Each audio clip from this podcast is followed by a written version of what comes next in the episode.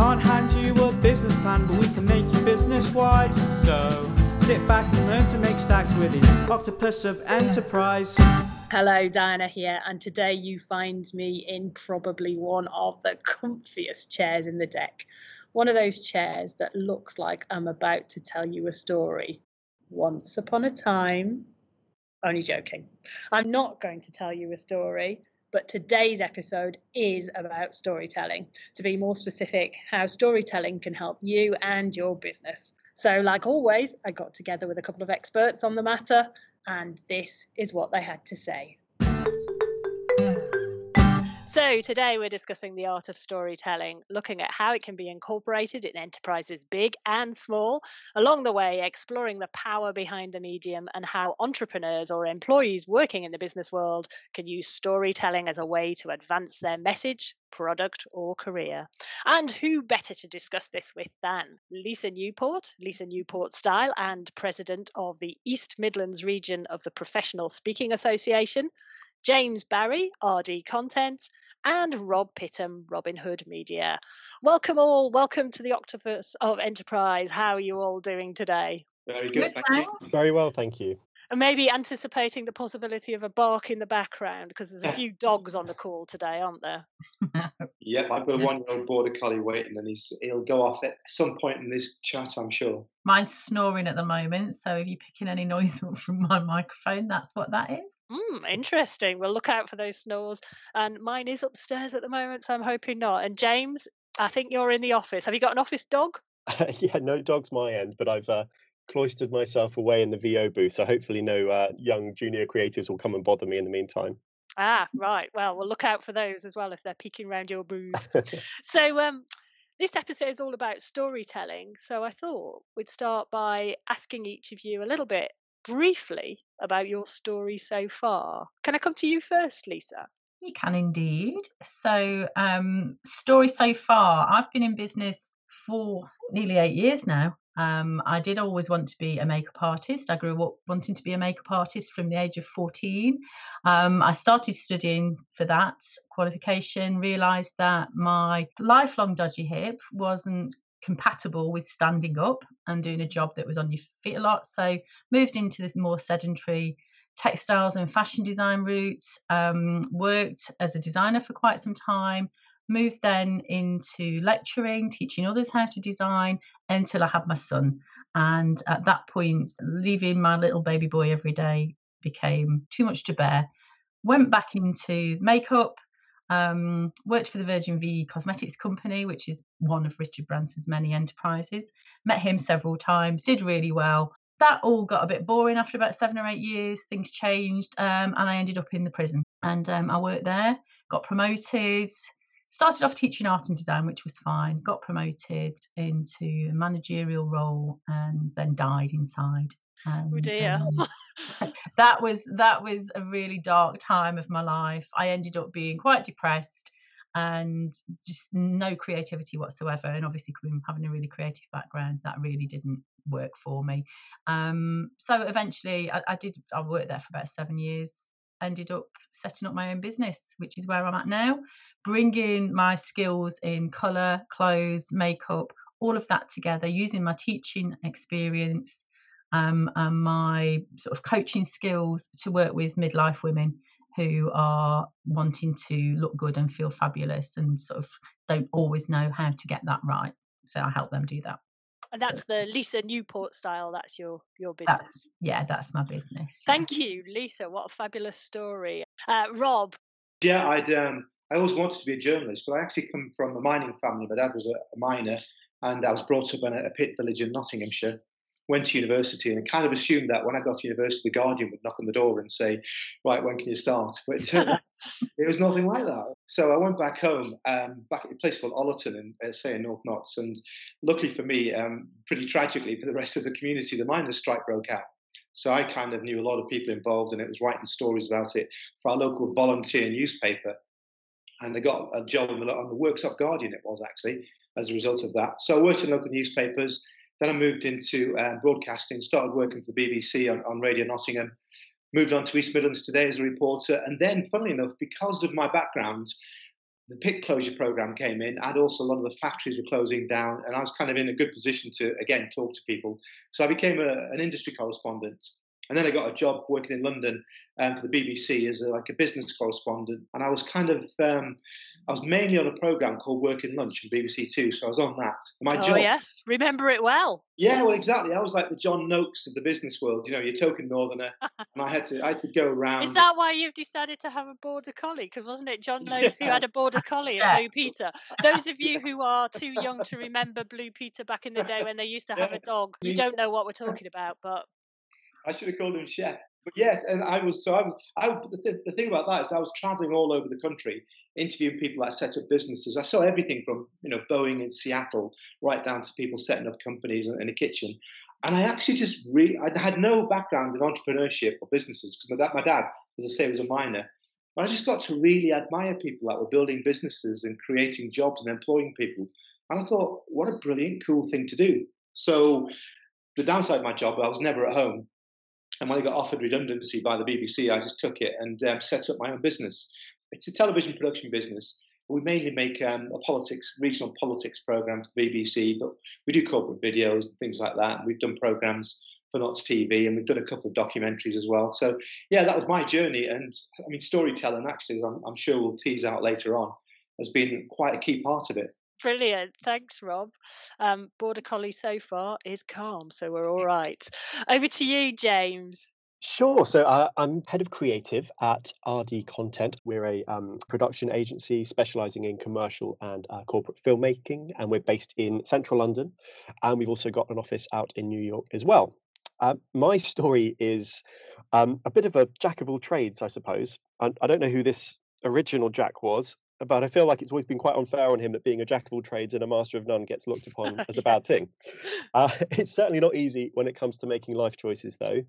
Um, growing up, I mean, I like literature, music, sports, food, travel.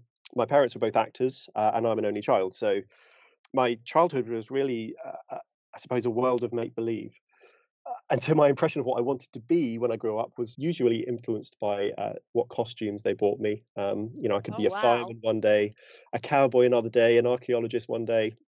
I, I did dream of becoming Robin Hood, funnily enough. oh, that, right, well, yeah.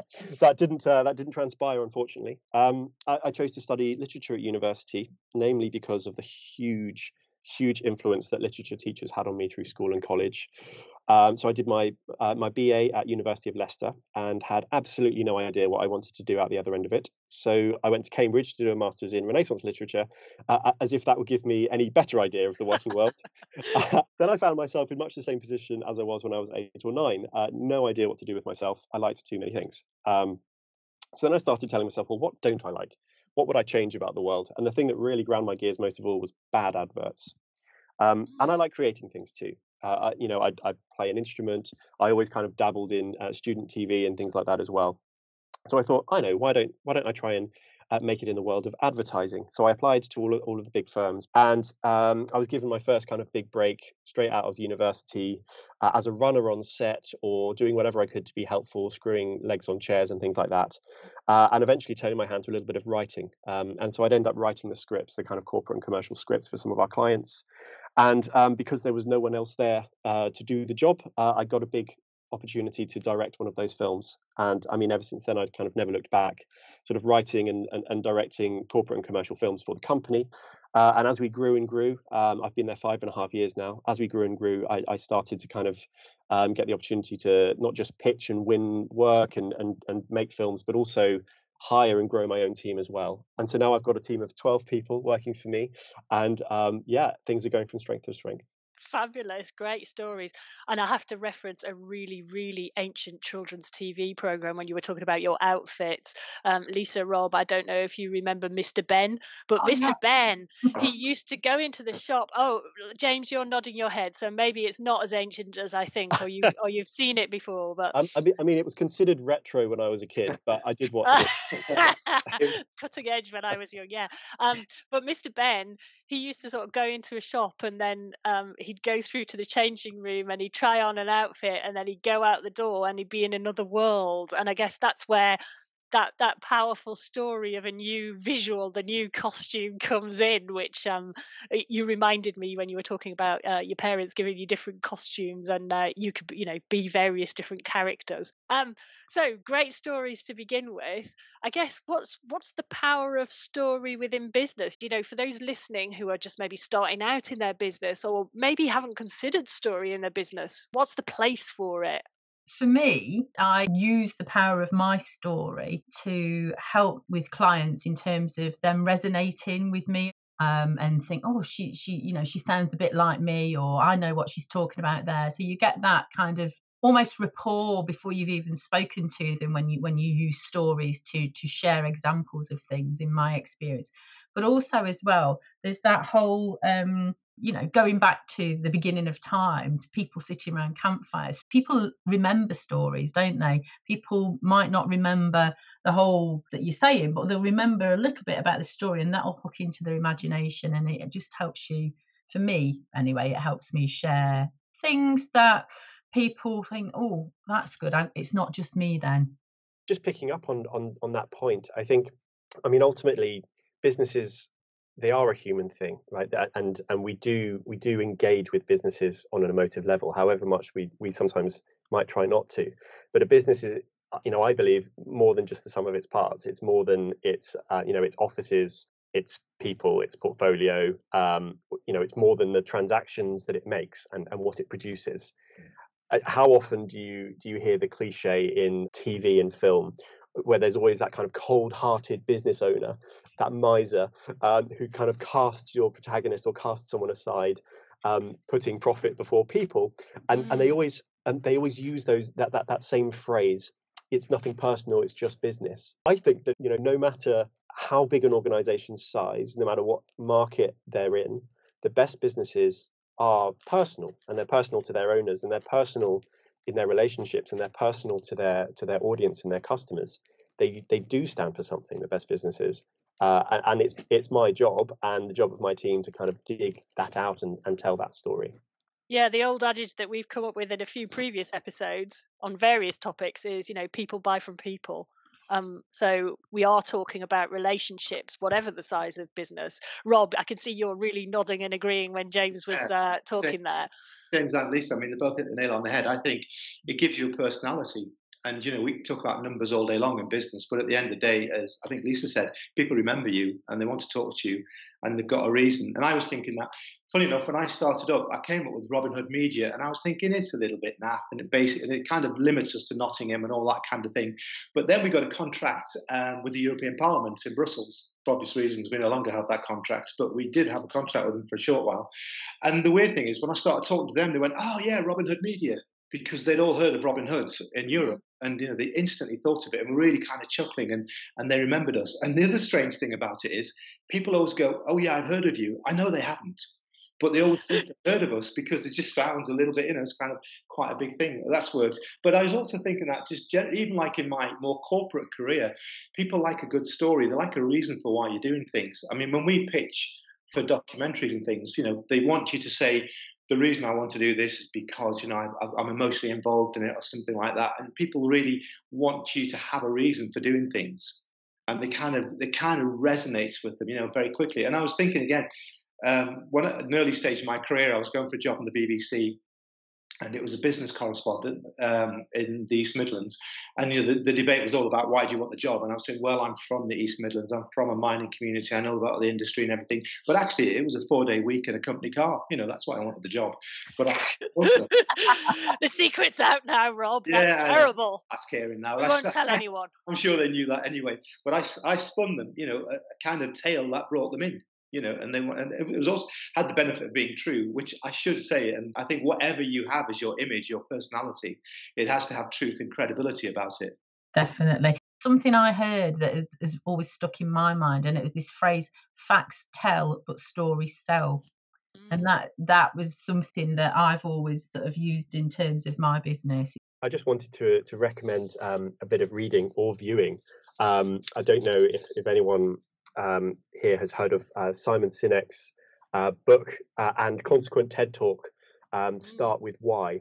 Mm. Um, but uh, it was really kind of um, it, it, It attests such a simple idea, but it was a really formative one for me. And it delves into how any organization, brand, or political cause should rethink how they, they should communicate in order to uh, inspire people. Um, and it basically says that people don't buy what you do, they buy why you do it. Um, and the goal is not just to do business with everyone who needs what you make or what you produce, uh, but to do business with people who uh, believe what you believe. Um, and and that's that's a great way to tell better stories and to inspire richer relationships and loyalty. That kind of um, emphasizes what Lisa was saying there with the the facts tell, because you know the what and how in in Sinek's Golden Circle is all about the the telling, whereas the why is the, the essence of how you connect with others, which, yeah, really good reference. Thanks for mentioning that, James. Um, I suppose I want to kind of ask us about, you know, what makes a good story? What's the best story that that you've worked on, Rob, or how do you craft it if you're listening? Um, and you're kind of thinking, I need to put more of this in my business, or I need to talk about what I'm doing in in a much more story based way. I might not be the right person to talk about that. When I remember when I was at a party in my early days when I was on local newspapers, and people said, "What kind of news do you do?" and I just said, "Bad news." because really that's, that's, basically what it was. If I was turning up, it was bad news for somebody. Um, it's not quite so bad with business because we kind of explore a bigger sort of option. But obviously, the, you know, the big story I've been dealing with is things like, you know, uh, Brexit, fuel shortages. These are all really big stories. COVID, and you know, funny enough, I think I'm coming to the end of my career in the last few years. Have been the biggest stories I've ever seen you know, with, with mm-hmm. implications that touch everybody. And I guess that tells you a bit about a story. It should touch you somehow. And, you know, it should always be, why should I care? You know, as, as a, it's a tenet for journalists. Whenever I'm looking at the story, it's why should the person listening to this or watching it care? And I guess it's the same in business as well and I guess sometimes the people who um, I advise are often saying, "Oh, you know, I've sent a press release to journalists and I've got nowhere," and yeah. and and actually that could be a whole other episode, That's couldn't it? Um, how how to sort of make a decent press release and and yeah. how to get journalists interested in what your story is. But like you know, um, businesswoman Diana starts a business is not a story. Yeah. Um, but something more interesting about uh, a hook about what it is about my business might be. Um, dog bites man, not interesting. Man bites dog, interesting. yeah, whole other episode. Lisa, you were trying to come in there. There's a whole thing, isn't there? This sort of the hero's tale. The, that's an actual thing you can research, and if you look at that, there's peaks and troughs, and you know, and every Pixar film has that yes. has that plot in it where it's like there's always a guru, some kind of, you know, the, the hero of the tale and is downtrodden or something happens and then they meet somebody and then, you know, they, they nearly get what they're going to get and then something disastrous happens and then they all, you know, get through in the end and it's a happy ending and it's like, yay. So actually thinking even in the, the, the most simple terms like that with those peaks and troughs helps you sort of gain that sort of understanding from you from your audience really. And you know i might say for example you know oh i remember you know standing in front of my wardrobe practically crying because i had nothing to wear but my wardrobe was full. And you get people nodding going oh yeah i get that. And you know sort of how you move from that place of despair or whatever it is through to the other side then that's the bit that people are interested in. They like the sob story like you know rob's saying it's bad news but people are interested and then that human side of it comes through. That's always a good thing as far as i'm concerned because like you say people buy people. And when you're um in your role as as chair of the professional speaking association in this region mm-hmm. is is that something that you know where where people are part of the professional speaking association they they have these models and they they work with them to enhance how they are speaking Ab- to people. Yeah, absolutely. The best speakers are the ones who can carry you on a journey, who you listen to and you're listening to every word. And when they pepper stories through, even if it can be the most the driest of subjects, but if they're able to, you know, pepper the story element within the the the, the, the keynote, that really does make for much better listening for the audience um, you know, and you, so you're not drifting off and thinking, oh, did I remember to get carrots? You know, or you know, so you're not. It just keeps you keeps you engaged. So that's the power of of that hero's tale, peaks and troughs thing. Yeah, definitely. Um, and going back to James, because uh, you started at the top of your story saying, you know, you wanted to make something that wasn't a bad advert. When we're talking about marketing messages for larger organizations, um, how does that storytelling thread show up there in the filmmaking that you're doing for them?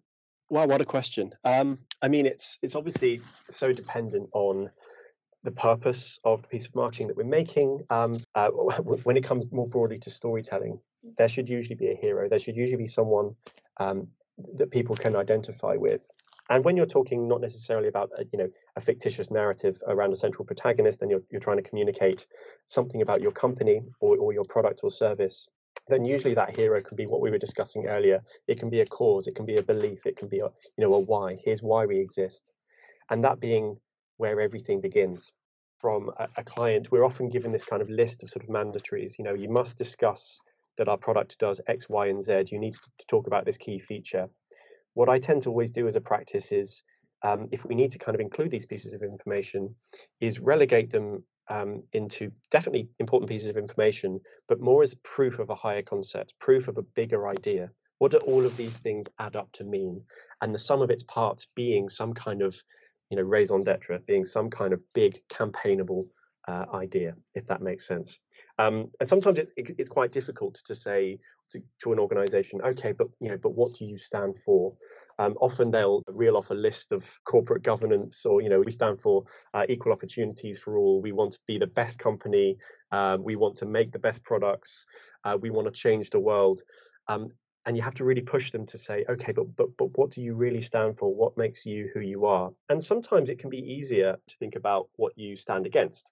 I always love a good villain. I, am obsessed with them, and this is uh, this is a practice that can be employed uh, in business.